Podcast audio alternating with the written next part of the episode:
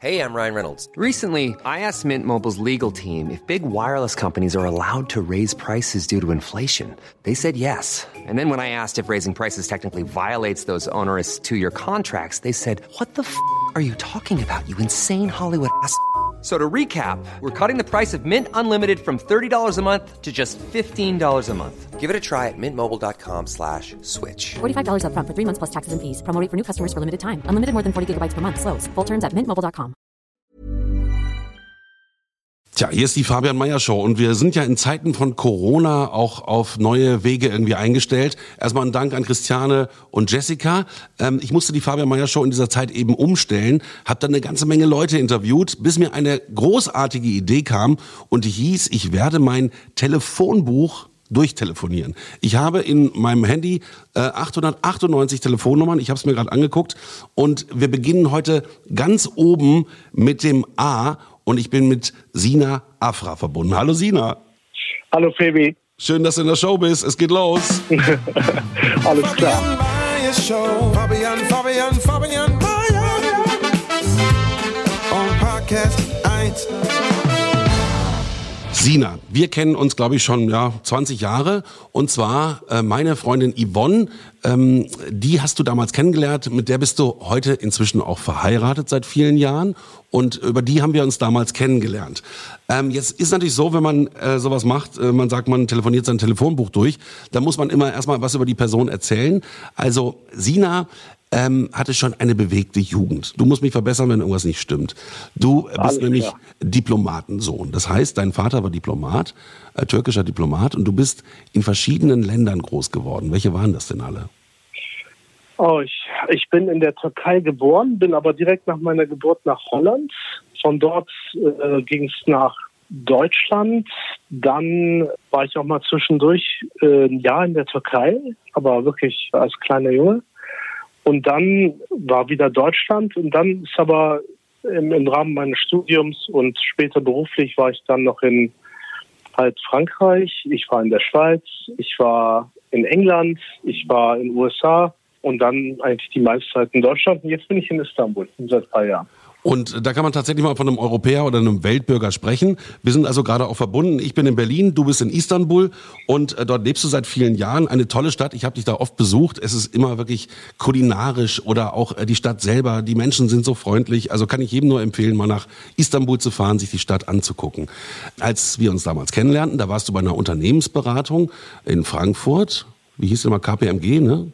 Genau, KPMG und dann bin ich irgendwann wegen eBay nach Berlin gezogen. Und jetzt wird die Und Geschichte. da haben wir uns genau. da, da haben wir uns auch angefreundet, also in der Berliner Zeit. Genau. Weil wir ja fast Nachbarn waren. Da gab's so eine Fußballkneipe, da haben wir öfter mal gesessen und ein paar Biere getrunken. Und äh, jetzt kommt die rasante Geschichte. Du warst also bei eBay in einer hohen Position in Deutschland und haben die gesagt, geh doch mal äh, nach Istanbul und mach für uns da eBay Istanbul. Das hast du gemacht. Und hast dann aber eine Firma gegründet, die hieß ähm, Makafoni und ähm, die wurde zum größten Paketversender der Türkei. Ja, das stimmt. Also das, das war alles so vor mh, jetzt zwölf Jahren. Äh, da habe ich für eBay eine türkische Firma gekauft, die Tigidior. Und dann wurde ich entsandt von eBay in die Türkei. Und als ich dann hier ankam, habe ich eben halt überlegt, warum mache ich sowas eigentlich nicht selbst. Und meine Firma war, man, vor zehn Jahren war ein bisschen so ein bisschen das Amazon der Türkei. Und dann habe ich das auch in relativ kurzer Zeit dann auch verkauft. Da war relativ Interesse, aber so 2011 haben wir pro Monat eine Million Paketchen verschickt. Das ist der Alles Wahnsinn. Klamotten. Irre. Ja, also ein bisschen wie Brands for Friends aus Berlin. Und. Nachdem du das Ganze verkauft hattest, hast du ein paar Mark verdient, klar. Äh, hast du jetzt, und das musst du mir mal erzählen, eine Online-Firma, wo man Immobilien kaufen kann. Wie funktioniert das? Ähm, also die Firma heißt Tico, tico.es und die Firma ist in Madrid. Also irgendwie ist jetzt, ich, obwohl ich jetzt in Istanbul bin, ich bin sehr oft in Madrid. Das ist so, ich glaube, die nächste Station in meinem Leben. Und in Madrid machen wir, die Leute, die ihre Wohnungen verkaufen wollen, kommen zu uns. Wir sind in der Lage, ein Haus zu bewerten, ohne es gesehen zu haben. Das machen wir mit bestimmten Algorithmen und mit Big Data. Also eigentlich sehr automatisch und maschinell. Und innerhalb von 24 Stunden sagen wir, wir denken, dein Haus sind, sagen wir mal, 100.000 Euro wert und wir bieten dir 93.000. Man könnte sagen, Auto 1 für Wohnung. Und wir bekommen derzeit, also jetzt vor Corona, die Januar, Februar, März diesen Jahres haben wir 17 Prozent aller Wohnungen in Madrid, die zum Verkauf anstanden, kamen erst zu uns und danach sind einige dann zu Maklern oder sowas gegangen. Unglaublich, 17 Prozent der Wohnungen in Madrid. Hättest du mir diese Idee erzählt, hätte ich gesagt, ja, ja, schöne Schnapsidee. Aber das funktioniert tatsächlich. Das ist so wie wir kaufen dein Auto, nur eben mit Immobilien. Ähm, genau so. Aber ähm, wie geht das von der ganzen Abwicklung? Sind da nicht auch irgendwie Steuern zu entrichten und der ganze Kram? Naja, in Spanien ist die Grunderwerbsteuer anders geregelt. Die ist erstmal niedriger, ungefähr bei 2 Prozent, wenn ich das als Firma kaufe. Und deswegen, äh, in Deutschland wird das Konzept nicht funktionieren. Die Grunderwerbsteuer ist mit 6, 7 Prozent, glaube ich, einfach viel zu hoch. Das äh, in meinen Preisen, also wenn ich dir sage, ich kaufe deine Wohnung für 93 auf, dann gibt es auch keine Abgaben und keine Steuern. Das übernehmen alles wir. Und da in Spanien die Grunderwerbsteuer niedrig ist, können wir das eben halt auch bezahlen. Also es ist, es ist ein Konzept, was in Südeuropa, in einigen Benelux-Ländern und skandinavischen Ländern funktionieren wird. Äh, Frankreich inklusive, aber es wird nicht in Deutschland funktionieren und auch nicht in England. Jetzt müssen wir dann auch mal im Zuge dessen über Corona sprechen. Äh, natürlich erstmal die erste Frage, wie, wie war das jetzt in Istanbul? Wie hast du es dort erlebt? Da gab es auch einen ziemlich harten Lockdown, ne? Ja, also hier in Istanbul ist das alles relativ strikt. Ich glaube, das ist auch richtig so, weil, äh, guck mal, die Türkei ist ein relativ junges Land, also 30 Jahre Altersdurchschnitt. Und die jungen Leute denken alle, Corona kann ihnen nichts anhaben. Was höchstwahrscheinlich statistisch schon richtig ist, aber sie werden zu Trägern des Coronavirus. Und so hat der türkische Staat beschlossen, am Wochenende ein Ausgangsverbot für alle zu erlassen. Das heißt, von Freitag nachts 12 Uhr, also Samstag äh, in der Nacht von Freitag auf Samstag um 12 Uhr bis Sonntag 12 Uhr nachts haben wir Ausgangsverbot. Alle bunkern sich zu Hause ein oder hängen, wenn sie einen Garten haben, im Garten ab. Das Wetter ist hier schön, 27 Grad. In der Woche hingegen gibt es auch ein Ausgangsverbot, aber es ist ein bisschen anders. Nämlich da dürfen nur Leute über 65 ihre Wohnungen nicht verlassen und Leute, die jünger sind als 18. Ja? Und die anderen halt können raus für bestimmte Sachen. Die können zum Supermarkt, die können zur Apotheke und sie können in Betriebe, die bestimmte Voraussetzungen, zwei Meter Mindestabstand machen, und so weiter rechtfertigen. Das hat relativ geholfen. Also die Neuinfektionsrate ist ungefähr bei zwei, drei Prozent pro Tag. Vor sechs Wochen war sie bei 15 Prozent pro Tag. 15 mhm. Prozent bedeutet Verdopplung alle sechs Tage. Jetzt ist das eben halt entsprechend runter. Und die türkische Regierung zieht das jetzt durch bis Ende Mai. Und danach geht es über in der Phase 1 und wo ich dann hoffe, dass sich das dann entspannt. Man muss natürlich sagen, Istanbul hat, glaube ich, 18 Millionen Einwohner, ist die größte Stadt in Europa. Und äh, ja. da tummeln sich viele Menschen, wie du sagst, auch viele junge Menschen. Deswegen ist es auch so quirlig und lebendig. Waren wahrscheinlich die richtigen Maßnahmen und da muss man mal gucken, wie es weitergeht. Bei uns ist ja jetzt schon wieder alles gelockert und äh, das führt schon wieder in die falsche Richtung. Gut, man kann es noch nicht äh, sagen. Aber ich habe auch deswegen gefragt, weil wenn du jetzt eine Firma in Spanien hast und auch viel hin und her reisen musst. Erstmal, kannst du das so wahrnehmen? Wie, wie arbeitest du gerade? Und zweite Frage, ist das jetzt im Geschäft auch äh, negativ gewesen, dass Corona gekommen ist? Naja, erstmal zum Reisen. Ich meine, wir sind ja eine Technologiefirma. Das heißt, wir machen vieles mit Algorithmen und mit Coding. Von der Seite sind wir auch alle gewohnt, eigentlich, äh, ich habe fünf Offices für dieses Geschäft. Also wir sind schon immer gewohnt, ein bisschen unabhängig und remote voneinander zu arbeiten. Das hat sehr geholfen. Ich bin meistens im Office. Jetzt war ich, äh, jetzt, ich glaube, jetzt bin ich in der achten Woche zu Hause. Zu Hause ist super.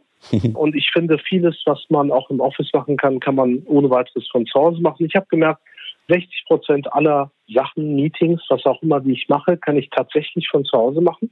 Hätte ich vorher nicht gedacht. Ich war immer skeptisch mit Homeoffice. Aber es gibt dann die 40 Prozent. So alles, was kreativ ist, was zusammen entwerfen, was zusammen coden, was zusammen designen oder sonst irgendwas, das ist, finde ich, mit Videocalls und Telefon schwer. Ich muss mich auch mal hinsetzen können. Ich muss die ganze Körpersprache sehen, ob die Leute ne, energisch sind oder gelangweilt sind. Ich muss sagen, komm, lass uns mal raus, lass uns mal einen Kaffee holen, lass uns mal diesen, dieses Thema mal sprechen. Und so, das fehlt mir im Homeoffice. Also von der Organisation der Firma und auch so der anderen Sachen, die ich so äh, noch, noch ein bisschen mitbetreue, klappt das. Von der Entwicklung, also wirtschaftliche Auswirkungen der Firma, wir leben in Zeiten, da kann ich nur sagen, Cash is King. Also wer halt einfach Rücklagen hat, und länger den Atem unter Wasser halten kann, wird eben halt auch diese Dürreperiode überstehen. Mhm. Und das ist leichter gesagt als getan und es kommt auch darauf an, in welcher Branche man ist. Also wenn man jetzt gerade in einer Eventagentur arbeitet oder eine Fluggesellschaft oder sonst, also die werden wirklich hart betroffen. Mhm. Meine Welt ist davon, glaube ich, weniger betroffen. Ich merke, ich habe auch mit ganz vielen Investoren und Startups und so gesprochen in Europa. Und die Startups, die von Corona sehr negativ beeinflusst werden, sind unter 5 Prozent. Ich meine, Startups wissen ja immer, wie man sich Geld beschafft oder wie man diesen Arten anhält. Deswegen überleben die das, glaube ich, besser und werden auch diese Phase, aus dieser Phase gestärkt rausgehen als größere Firmen die einen anderen Rhythmus gewohnt sind. Naja, klar. Also Startups sind ja meistens auch äh, schon viel digitaler als andere Firmen. Deswegen äh, geht's denen da auch einfacher. Ich bin ja äh, auch im Online-Business mit Podcast. Jetzt sitze ich zu Hause und kann trotzdem was aufnehmen.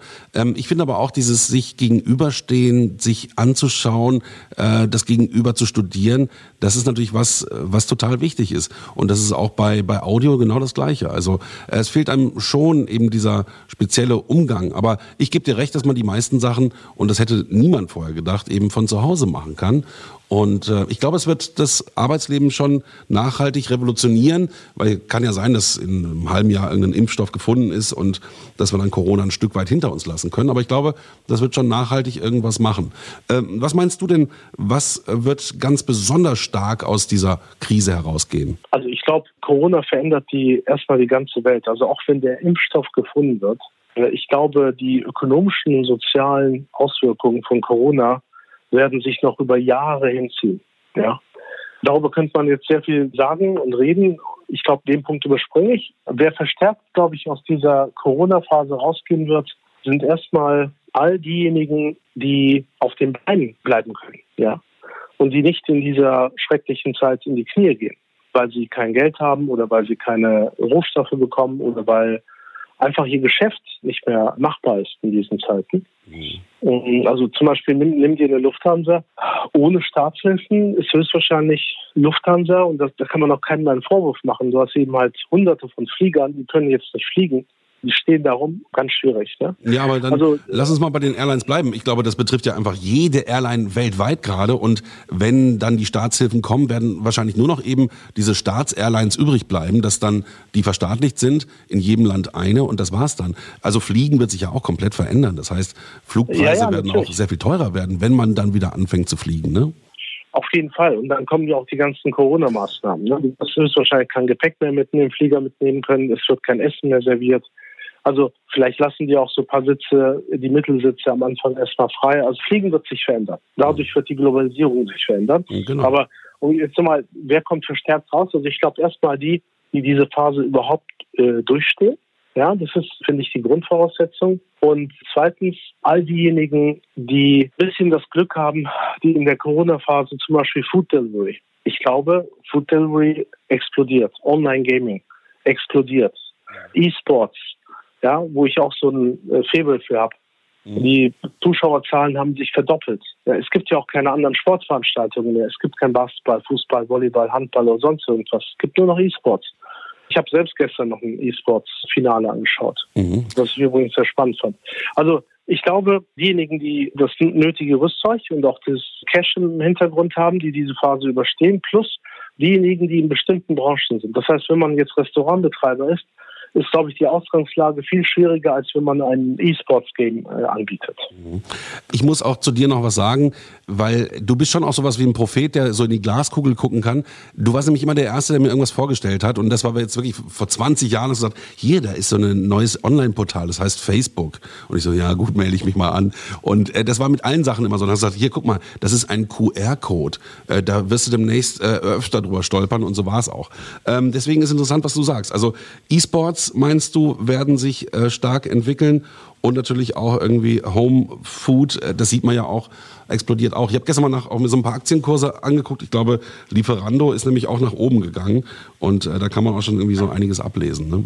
Ja, ja, Lieferando, Delivery Hero, die ganzen kleinen Kurierservices, Infrastruktursachen für E-Commerce und so weiter. Und dann, lass mich noch eine Sache sagen, E-Sports wird in zehn Jahren größer als Fußball werden. Okay. Das wird komplett Also ich meine, wenn man jetzt heute über 35 ist, neigt man das komplett zu unterschätzen. Aber wenn mal die großen E-Sports-Games gespielt werden, ja, die Weltmeisterschaften in League of Legends, da gucken 60 bis 70 Millionen live die Spiele. Ja, und die Spiele werden nicht im Fernsehen übertragen, nur über YouTube, Twitch oder Nemo. Also die unsere Altersgruppe, wir sind ja fast 35, die bekommt das gar nicht mit und tendiert das permanent zu unterschätzen. Das ist so wie Facebook 2006.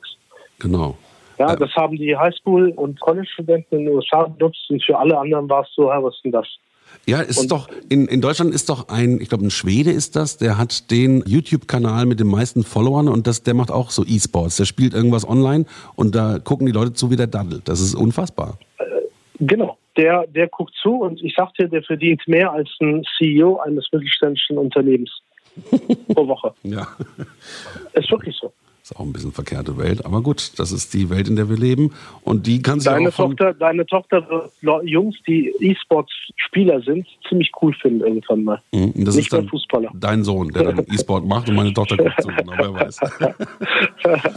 Na gut, also das war doch mal wieder sehr spannend äh, mit dir. Wie gesagt, du hast heute den Anfang gemacht äh, aus meinem Telefonbuch mit Afra am Ende. Also du bist äh, mit A gestartet und warst der erste Gast hier in dieser Neuausgabe der Fabian Meyer Show. Sebi, ich wünsche dir viel Erfolg mit den restlichen 888 Personen in seinem Das wird noch eine Aufgabe, eine Herausforderung.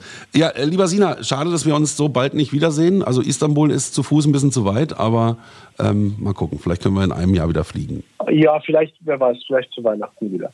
genau. Ansonsten gibt's ja hier Telefon, online und so weiter. Genau. Ich wünsche dir was. Mach's gut. Grüß Yvonne. Dankeschön. Tschüss. Die Fabian Meyer Show.